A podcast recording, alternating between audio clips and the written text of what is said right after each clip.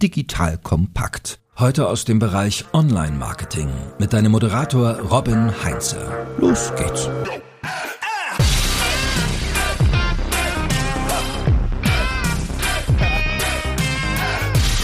Die Deutschen nutzen durchschnittlich etwa eineinhalb Stunden pro Tag Social Networks, also ein riesiges Potenzial für Marketingkampagnen. Allerdings verteilt sich diese Nutzung auf mindestens neun Social Networks, die mehr als 10 Millionen monatlich aktive Nutzer haben. So, also wir haben eine Riesenanzahl an Netzwerken wie Facebook, Instagram, TikTok und so weiter. Und jetzt ist die Frage an dich, willst du deine Ressourcen fokussieren oder willst du auf allen Hochzeiten tanzen? Ich bin Robin Heinze, Mitgründer und Geschäftsführer der Online-Marketing-Agentur Morefire. Und wenn du wissen möchtest, wie du dein Social-Media-Marketing entlang der Customer Journey optimal aufstellen kannst, dann bleib dran, denn ich habe die großartige Hasa, unsere Head of Social Media, wieder an meiner Seite. Hasa, vielen Dank, dass du dir die Zeit für unsere Hörerinnen und Hörer und auch für mich nimmst. Hallo, danke auch, gerne. Du machst ja dieses Social Media Thema schon ein paar Jahre. Wünschst du dir manchmal so die gute alte Zeit zurück, wo es eigentlich nur Facebook gab und man nicht irgendwie auf zig Hochzeiten tanzen musste? Klares Nein. Einfacher heißt nicht besser und früher war auch nicht alles besser.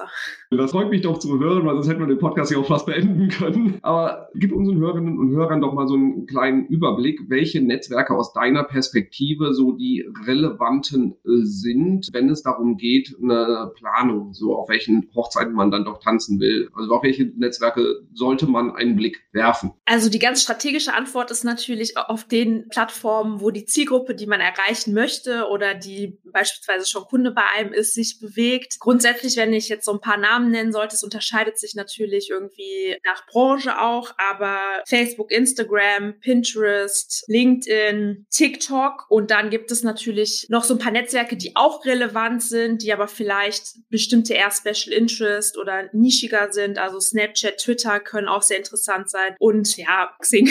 Sehr schön. Würdest du YouTube auch mit reinpacken, weil es ist ja mehreres in einer Plattform? Ja, also YouTube ist definitiv eine super wichtige Plattform. Ich zähle das ja immer nicht so ganz als soziales Netzwerk, deswegen war das jetzt in der Aufzählung nicht drin, aber das sollte man, was die Planung anbelangt, auf jeden Fall auf dem Schirm haben, definitiv. Okay, super. Wir haben ja auch viele B2B-ZuhörerInnen bei uns mit dabei. Du hast gerade schon in einem Nebensatz Xing gesagt. LinkedIn ist wahrscheinlich die wichtigste Plattform. Haben wir ansonsten, wenn ich im B2B-Bereich unterwegs bin, welche Netzwerke würdest du da priorisieren? Also da kann man zum Beispiel bei unterschiedlichen Themen, könnte da auch Twitter interessant sein, weil man da auch sehr gute Targeting-Möglichkeiten hat. Das kommt immer so ein bisschen natürlich drauf an, wenn man zum Beispiel so im Kommunikationssektor ist, im Tech-Sektor kann das interessant sein, für Startups kann das interessant sein, LinkedIn und tatsächlich kann man immer auch mal ausprobieren, Facebook oder Instagram zu nutzen, weil das, was wir ja eigentlich fast jedes Mal, wenn wir miteinander sprechen, auch sagen, klar, die B2B-Zielgruppe, wir nennen die B2B-Zielgruppe, aber letztlich auf sozialen Netzwerken sprechen wir ja Einzelpersonen an, die Menschen sind und die bewegen sich ja auch auf anderen sozialen Netzwerken. Man muss da natürlich immer gucken, weil man sich vielleicht auf Facebook oder Instagram eher in einem privaten Kontext bewegt und dann sich nicht von Arbeitsinhalten angesprochen fühlen könnte.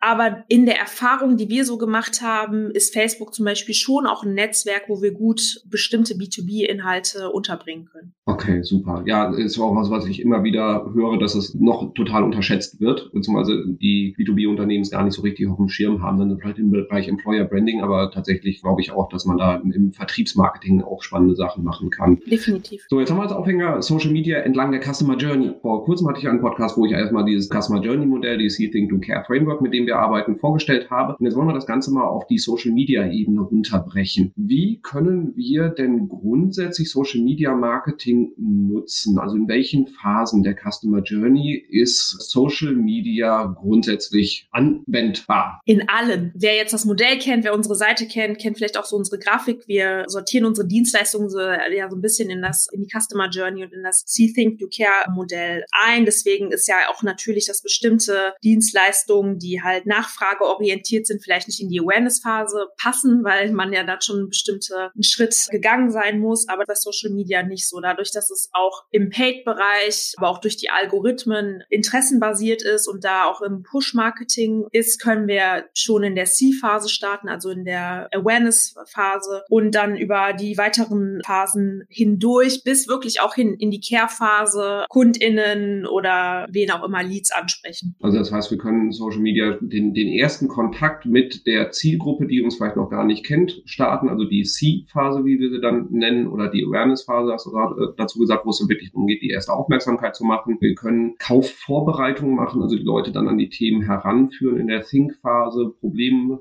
und Informationskommunikation und auch dann tatsächlich zum Kauf und zur Kundenbindung dann auch nutzen. Genau, also wenn wir, das ist ja natürlich sprechen wir immer so über Käufe, ne, aber auch grundsätzlich Lead-Generierung geht ja auch fast über alle Plattformen. Da ist das ja auch, also da wäre ja die Du-Phase, dass man irgendwie seine Informationen abgibt beispielsweise, aber auch jemanden dahin zu bringen, da können wir auch die gesamte Sache durchlaufen und wenn wir beispielsweise ein Lead oder auch, auch einen Kauf natürlich, Käufe über soziale Netze Netzwerke generiert haben, wissen wir ja, also nicht auf individueller Ebene, aber auf einer akkumulierten Ebene, wer diese Personen sind. Das heißt, da kann in der Care-Phase auch eine Wiederansprache passieren. So, und jetzt hast du mit deinem Team, also unseren großartigen Social Media Leuten, ein Social Media Cheat Sheet entwickelt.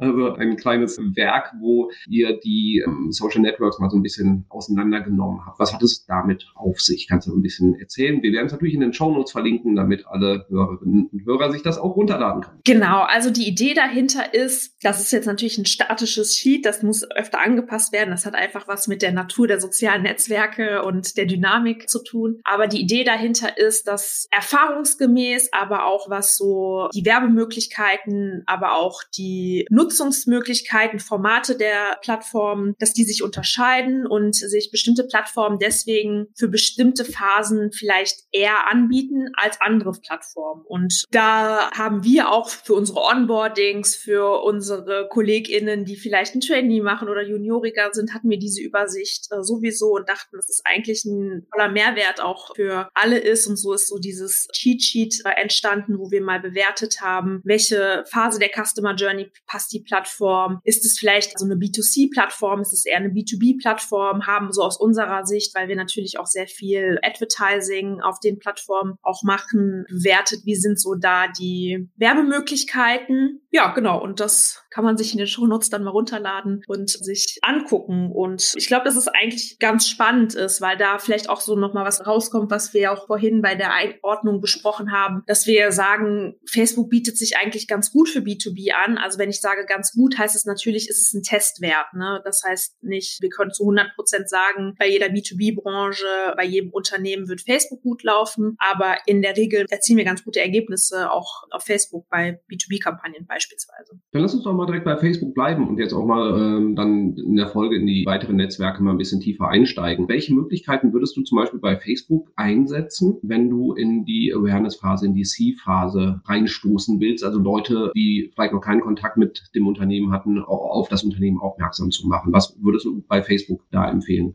Also, womit Facebook begonnen hat und was auch Facebook natürlich total toll ist, dass man, wenn man wirbt, natürlich auch sein Werbeziel eingeben kann. Was bei fast allen Plattformen jetzt die Antwort sein würde, ist wahrscheinlich, würde ich ein Video einsetzen weil unser Mediennutzungsverhalten einfach sich in Richtung Video bewegt, man mit Bewegtbild in einer kurzen Zeit eine pointierte Geschichte, aber auch viele Informationen verpacken kann und mehr Aufmerksamkeit natürlich auch im Feed erregen kann. Das muss man sich natürlich auch überlegen. Und Videoviews sind in der Regel recht günstig, vergleichsweise. Das heißt, wenn wir jetzt im Paid Advertising denken, würden wir wahrscheinlich ein Video einsetzen als Marketingziel, auch sowas wie Markenbekanntheit oder Reichweite auswählen, weil wir ja in der C-Phase sind. Das heißt, eine gewisse Awareness schaffen möchten. Und das wäre jetzt so der erste Schritt auf der Plattform Facebook wirklich. Ne? Also wenn wir jetzt über Facebook sprechen, spreche ich nur über die Plattform. Wenn wir jetzt sagen würden, das gleiche Ziel haben wir auf Instagram, würde ich da zum Beispiel auch unterscheiden und sagen, ich würde auch die verschiedenen Formate differenzieren. Also da würde ich dann auf Stories oder Reels gehen in der ersten Phase, um Aufmerksamkeit äh, zu schaffen, in der C-Phase und dann erst vielleicht in der Informationsphase überhaupt den Feed ansteuern bei Instagram beispielsweise. Okay, ja, sehr, genau, genau darum ging es dann ja auch. Wenn ich bei Facebook dann die, die erste Aufmerksamkeit generiert habe durch Video, ähm, was wären dann die Empfehlungen innerhalb von Facebook, jetzt wirklich nur auf der Plattform, für die Think bis Do-Phase? Was hast du da so für Empfehlungen? Wenn wir mit Video statt, was da immer ganz attraktiv ist, dass wir eine Anzeige von Facebook bekommen, wie viele Personen, wie viel Prozent des Videos angeschaut haben. Das heißt, wir können direkt eigentlich so ein Relevanz- und qualitätsbasiertes Retargeting der Personen machen, die beispielsweise mindestens 50 Prozent des Videos angeschaut haben. Das kommt natürlich immer auf die Länge des Videos und auf den Inhalt des Videos an. Und ab dem Zeitpunkt können wir natürlich sagen, wenn wir in die Think-Phase gehen, je nachdem, wie erklärungsbedürftig das Produkt oder die Dienstleistung ist, können wir entweder auf Facebook bleiben über einen Post, einen informativen Post, der vielleicht organisch ist, den wir bewerben an die Zielgruppe, die sich das Video angeguckt hat, oder man macht eine Karussell-Ad, ne, wo man ja so ein bisschen mehr Informationen auch teilen kann. Man kann PDF ja auch teilen auf Facebook, wenn das für die Entscheidungsfindung in der Think-Phase wichtig ist. Wäre so ein Übergang zwischen Think und Do, ne, aber kann ja auch wichtig sein, dass man, wenn es ein sehr erklärungsbedürftiges äh, Produkt ist oder eine Dienstleistung, dass man erst auch viele Informationen benötigt, um überhaupt in eine Kauferwägung zu kommen. Es kann ein weiteres Video sein, ne? weil wenn es sehr erklärungsbedürftig ist, kann es auch sein, dass man in ein längeres Video geht. Aber auf jeden Fall wären wir dann im Feed und würden ja, ich meine, im Grunde ist das See Think to Care Modell ja auch ein Funnel-Modell und würden Zielgruppe, die wir erstmal auf Reichweite getargetet haben, wie wir so schön sagen, angesprochen haben, ein bisschen verkleinern und da dann wieder verkleinern. Und je nachdem, was unsere, unser Do ist, also was zu tun tun ist, um unser Ziel zu erreichen, ob das jetzt ein Lied oder ein Kauf ist, wieder in die Wiederansprache einfach gehen. Und da würde ich auch immer empfehlen, je weiter man quasi in den Funnel geht, auch differenziertere Anzeigen einzusetzen, weil man dann, das heißt gar nicht viele, ne, so maximal drei bis fünf, weil man dann einfach auch schneller sehen kann, wenn eine funktioniert, was das Informationsbedürfnis der Zielgruppe tatsächlich ist. Man kann ja unterschiedliche Ansätze wählen, ob man jetzt sagt, man hat einen problemorientierten Ansatz oder einen lösungsorientierten Ansatz. Ne, das sind ja zwei ganz unterschiedliche Ansprachen, das sind auch unterschiedliche Visuals und wenn man die direkt gegeneinander testet innerhalb der Zielgruppe, weiß man einfach schneller, womit man seine Zielgruppe ansprechen soll. Und das ist dann, je weiter man in den Funnel geht, also je weiter bedeutet eigentlich Think und Do, weil im Care würden wir das ja wieder ein bisschen erweitern, dass wir da ein bisschen differenzierter auch in unseren Anzeigen dann werden. So, Facebook hattest du jetzt gesagt, die Plattform eignet sich definitiv für jede Phase der Customer Journey. Und wie sieht das bei Instagram aus? Das hat natürlich auch einfach was damit zu tun, dass die Targeting-Möglichkeiten, die zwar jetzt verändert und deswegen ein bisschen eingeschränkt wurden kürzlich erst, aber dass die im Vergleich zu vielen anderen Plattformen sehr lange sehr viel besser waren und einfach der Blueprint, der Goldstandard waren, an den sich alle anderen Plattformen orientiert haben. Man kann gar nicht mehr sagen, so dass die so, so, so viel besser sind, aber es war sehr lange so. Und in dieser Zeit, wo es so sehr lange so war, wurden natürlich auch sehr viele Daten akkumuliert. Der ist sehr gut und vor allen Dingen auch schnell. Also das ist ein Werbealgorithmus, aber natürlich auch der organische, der sehr, sehr, sehr schnell auf Dinge an Sprich, das heißt, man weiß schnell, ob entweder die Anzeigen oder auch die Posts gut funktionieren oder nicht. Also das ist bei einer Plattform wie LinkedIn nicht notwendigerweise so. Nach drei Tagen wissen wir eigentlich auf Facebook, läuft die Ad ganz gut oder müssen wir die vielleicht ersetzen? Grob, Pi mal Daumen, man kann es jetzt natürlich nicht bei 100 Prozent aller Kampagnen sagen. Bei LinkedIn muss man da immer schon so ein bisschen länger warten, bis man eine Einordnung da geben kann. Ja, du hast jetzt gerade bei Facebook ja auch das Thema angesprochen, dass sage ich mal, Facebook deutlich weniger Möglichkeiten jetzt hat, auch, auch Daten zu sammeln. So generell ist die Entwicklung bei Facebook ja, sage ich mal, wäre ich Aktionär, wäre ich nervös. so, die haben wir zum ersten Mal rückgängige Nutzerzahlen auch kommunizieren müssen. Müssen wir uns gedanklich schon mal von Facebook jetzt verabschieden und sagen, boah, die, die Relevanz geht zurück, muss ich es wirklich noch in meine Marketingplanung irgendwie groß mit reinpacken? Was wäre jetzt so deine Empfehlung dazu? Das ist schwierig schwierig zu sagen. Also ich würde es auf jeden Fall nicht rauspacken und ich würde es auf jeden Fall drin lassen und weiter beobachten, weil wir können diese Zahlen eigentlich, also für ganz bestimmte Zielgruppen ist das natürlich so. Ne? Also wenn ich jetzt versuche, aktuelle Jugendliche anzusprechen, würde ich vielleicht jetzt nicht als Top-Plattform dafür Facebook wählen. Das war vielleicht vor zehn bis fünf Jahren anders so. Ne? Aber die Ergebnisse, die wir auch bei noch jüngeren, also sage ich jetzt mal 25 plus auch im E-Commerce-Bereich auf Facebook erzielen können. Also das ist schon noch ein sehr relevanter Kanal. Ja, deswegen abschreiben auf jeden Fall nicht. Da ist ja auch immer die, da muss man, glaube ich, auch immer die Unterscheidung treffen zwischen Facebook als Paid-Kanal und Facebook auch als vielleicht organischen Kanal. Ne? Ich glaube, dass Facebook in vielerlei Hinsicht, was die organische Nutzung hat, nicht mehr so State of the Art ist für eine auch älter werdende, aber noch junge Generation, dass wir deswegen diesen Abgesang haben oder sagen, da sind nur noch Boomer drauf und so. Aber für als Paid-Kanal ist es schon noch sehr, sehr, sehr relevant. Würdest du Facebook dann im organischen Bereich dann vielleicht eher in der Care-Phase ansiedeln, also wo ich dann irgendwie auch Bestands Kundenkommunikation mache, Kundenbindung betreibe und eher in der, sage ich mal, Vorkaufphase bis Kaufphase dann eher auf Paid setzen? Ist das nicht eine, klar, nicht eine allgemeingültige Empfehlung, aber eine Orientierung? Ja, das kann als Brand, glaube ich, schon ganz gut sein. Also ich glaube, dass wenn man ein Problem hat,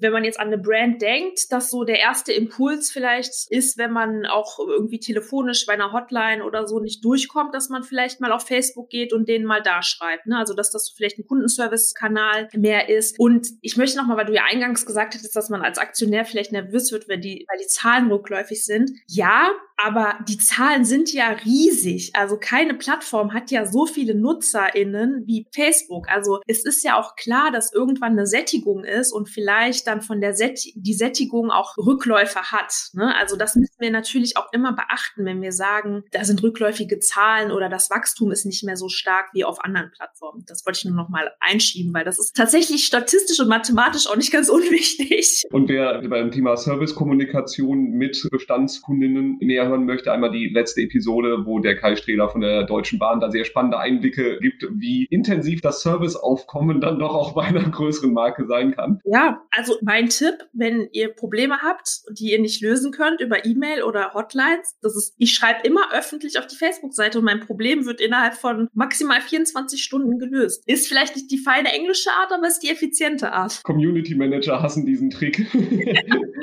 aber gehen wir mal von der Plattform mit leicht negativem Wachstum zu der mit rasantem Wachstum. So TikTok. In welcher Phase der Customer Journey macht TikTok am meisten Sinn? Kann ich das auch durch alle Phasen durchdeklinieren oder wie würdest du an das Thema rangehen? Bei TikTok sind die Dynamiken gerade total stark und ich glaube, dass wir da in dem Cheat Sheet noch gesagt haben, dass das nur für die Awareness-Phase ist. Da haben sich ja auch die, über die Self-Booking-Plattform haben sich auch die Werbemöglichkeiten nochmal verändert. Ich würde trotzdem dabei bleiben, dass das eher in der See- und Think-Phase ist, weil das auch was mit der Schnelllebigkeit des Mediums und der Plattform zu tun hat. Also durch diesen Android-Scroll ist es halt super schwierig, die Aufmerksamkeit zu bekommen und wirklich dann aus diesem Endless Scroll hinaus woanders hinzuführen, was ja notwendig ist, um in die Do-Phase zu kommen. Also würde ich sagen, Think kann ja auch zum Teil, also Awareness sein, wenn man jetzt nicht in dem Phasenmodell denkt, sondern im Sinne von Informationen geben und Aufmerksamkeit für bestimmte Dinge schaffen. Deswegen, dadurch, dass es Video ist und dass man da auf eine spannende Art und Weise, es gibt ja auch diesen Data Guy, ne, der letztes oder die, Anfang diesen Jahres, glaube ich, wirklich mit einem Video viral gegangen ist, weil der da so in 3D-Daten aufgearbeitet hat. Die ersten drei Monate seiner Frau waren, als sie in Elternzeit war, wie viel Zeit die irgendwie mit Stillen und Windeln wechseln und so verbracht hat, aber so wirklich 3D visualisiert. Deswegen würde ich sagen, auf jeden Fall See Think, Safe, wie es so schön heißt. Und ich glaube auch, dass man TikTok gegebenenfalls in der Care-Phase auch nochmal aktivieren kann, weil Care-Phase ja auch vielleicht auch bedeuten kann, eine Wiederansprache von KundInnen, das ist, geht ja auch über CRM-Netzwerke, dass man da Listen hochlädt, also so informative Inhalte in der Care-Phase dann für Bestandskundinnen beispielsweise. Du kann man, glaube ich, immer ausprobieren, weil es eine Plattform ist, die noch sehr dynamisch dynamisch ist und deswegen nicht absolut teuer, bietet sich dann wahrscheinlich aber auch wirklich eher für in Anführungsstrichen lifestyleigere Produkte an, die wirklich auch die Zielgruppe ansprechen und vielleicht auch eher so in Kooperation mit TikTokern, die eine bestimmte Reichweite haben und das so semi-organisch in ihren Content auch einfließen lassen. Man kann das See, Think, Do, Care Framework ja auch übertragen, nicht nur auf Vertriebsteam, sondern man kann es ja auch für das Thema Recruiting, Employer Branding verwenden Konsumenten. Und da jetzt einmal der Hinweis zu dem Podcast, den ich mit dem Rainer Grill von Ziel Abeck gemacht habe, die das B2B-TikTok-Spiel wirklich durchgespielt haben, kann man schon fast sagen. Und bei denen ist es halt eben so, das ist im Recruiting ein ganz, ganz wichtiger Kanal, aber auch eher im Bereich Awareness, weil du nicht nach dem TikTok-Video auf einmal dich dann unbedingt bewirbst, aber du kommst erstmal überhaupt auf das Radar. Und dafür, glaube ich, ist das halt auch ein wahnsinnig wertvoller Kanal. Verkaufen tippe ich auch eher schwieriger. Ja, das ist ja auch gerade, also das war äh, mein erster Anknüpfungspunkt, dass ich überhaupt das Unternehmen mal gegoogelt habe und das bei mir auf den, wie du es gesagt hast, auf den Radar gekommen ist. Und das ist ja bei sehr vielen Mittelständern auch das Problem, ne? dass wir haben einen total großen Mittelstand oder Hidden Champions, ja auch viele, wie es so schön heißt, aber man kennt die vielleicht gar nicht. Ne? Man kennt halt große äh, Brands und das ist wirklich ein Best Practice par excellence. Ich weiß nicht, ob das jetzt so zu viel, aber es ist ja so, es ist Employer Branding, aber das zeigt natürlich auch viel mehr. Das zeigt natürlich auch wirklich die Unternehmenskultur, weil das zeigt Mut, das zeigt Agilität, aber dass man sich auch irgendwie nicht zu schade ist. Ne? Und das ist ein viel besserer Einblick irgendwie in die Unternehmenskultur geht ja nicht. Und das kann dann irgendwann, TikTok ist ja schon viel erwachsener geworden. Ne? Also mittlerweile ist das Durchschnittsalter auf TikTok ja auch höher, als man denkt. Also es ist bei mindestens Mitte 20 in Deutschland auch angekommen, wenn nicht sogar ein bisschen höher. Und das ist ja auch dann auch ein wichtiges Image-Signal, ne? also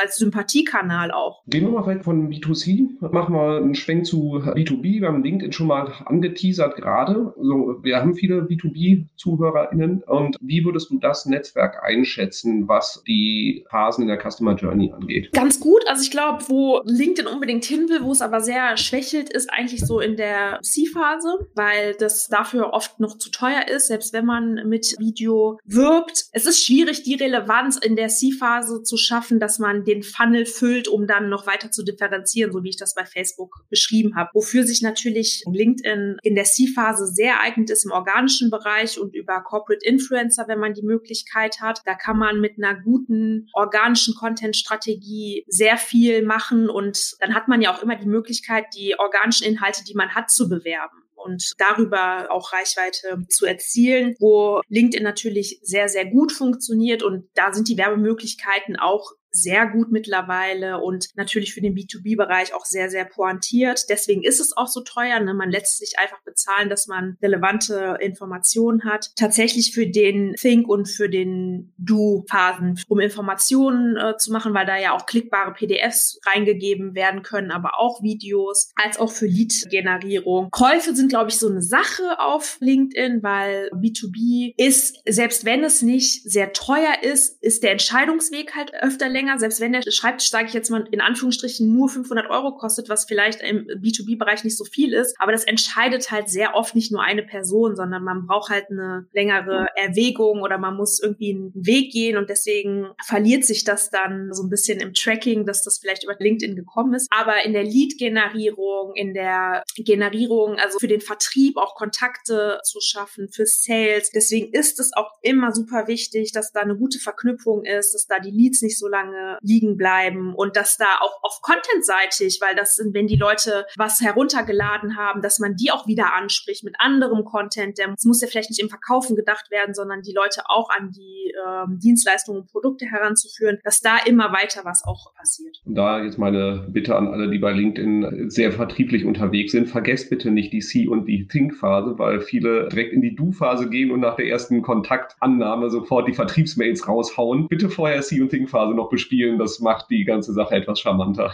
Genau, also C-Phase bedeutet, glaube ich, auf LinkedIn auch vor allen Dingen, dass man versteht, wer ist das Unternehmen und was ist überhaupt das Produkt. Weil man kriegt ja auch so viele In-Mails, ne, wo es dann darum geht, ja, melde dich bei mir. Und dann denke ich mir so, sorry, ich habe, also ich verstehe überhaupt nicht, was du hast. Und ich habe aber auch gar keine Zeit, das jetzt zu googeln irgendwie. Ne?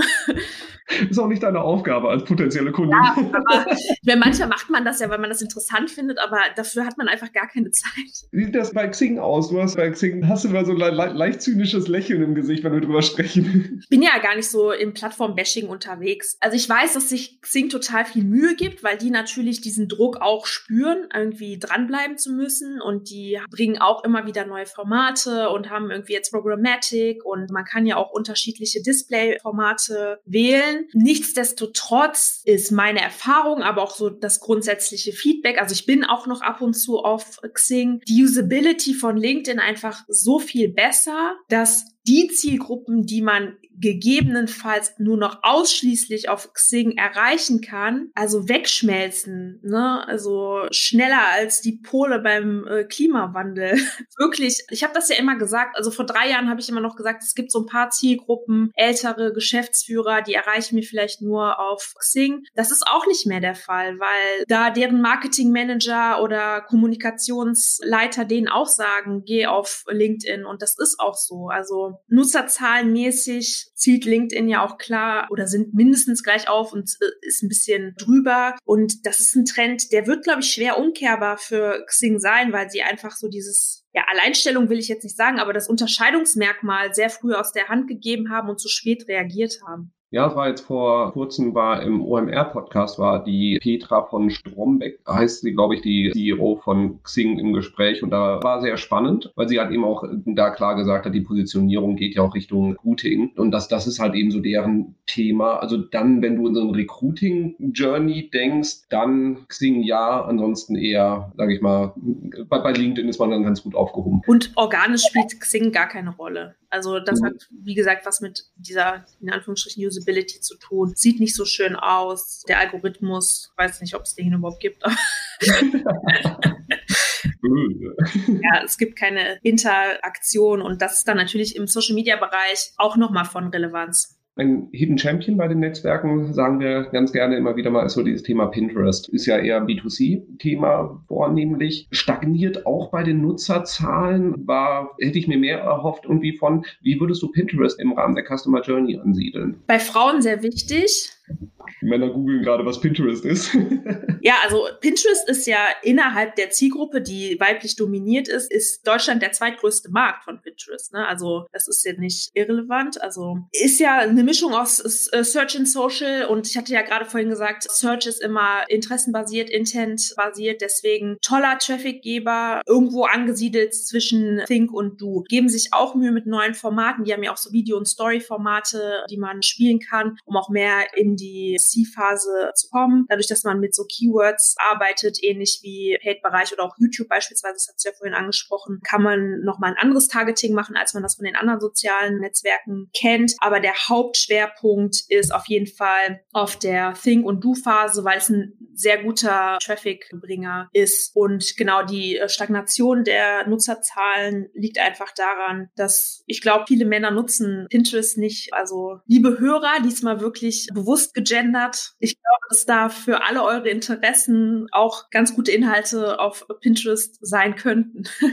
Sehr schön. Wir haben im Cheat Sheet ja noch weitere Netzwerke. Das, wir haben Twitter mit dabei, wir haben Snap mit dabei, wir haben YouTube auch noch mit analysiert. Also da gerne mal einen Blick reinwerfen. Aber bevor ich jetzt hier alle Fragen stelle, habe ich dann mir doch einfach noch mal eine Gastfrage mit reingeholt. Und zwar diesmal von dem lieben äh, Joel Kaczmarek. Die meisten Hörer werden ihn ja kennen von Digital Kompakt. Und er hat eine spannende, nicht ganz unkomplexe und wie für ihn üblich nicht extrem kurz gefasste Frage gestellt. Ich spiele sie dir einfach mal vor. Mal schauen, was was du dazu sagst. Mhm. Hallo Hasa, hallo Robin, hier ist Joel von Digital Kompakt und in Sachen Social Advertising hätte ich mal folgende Frage an euch.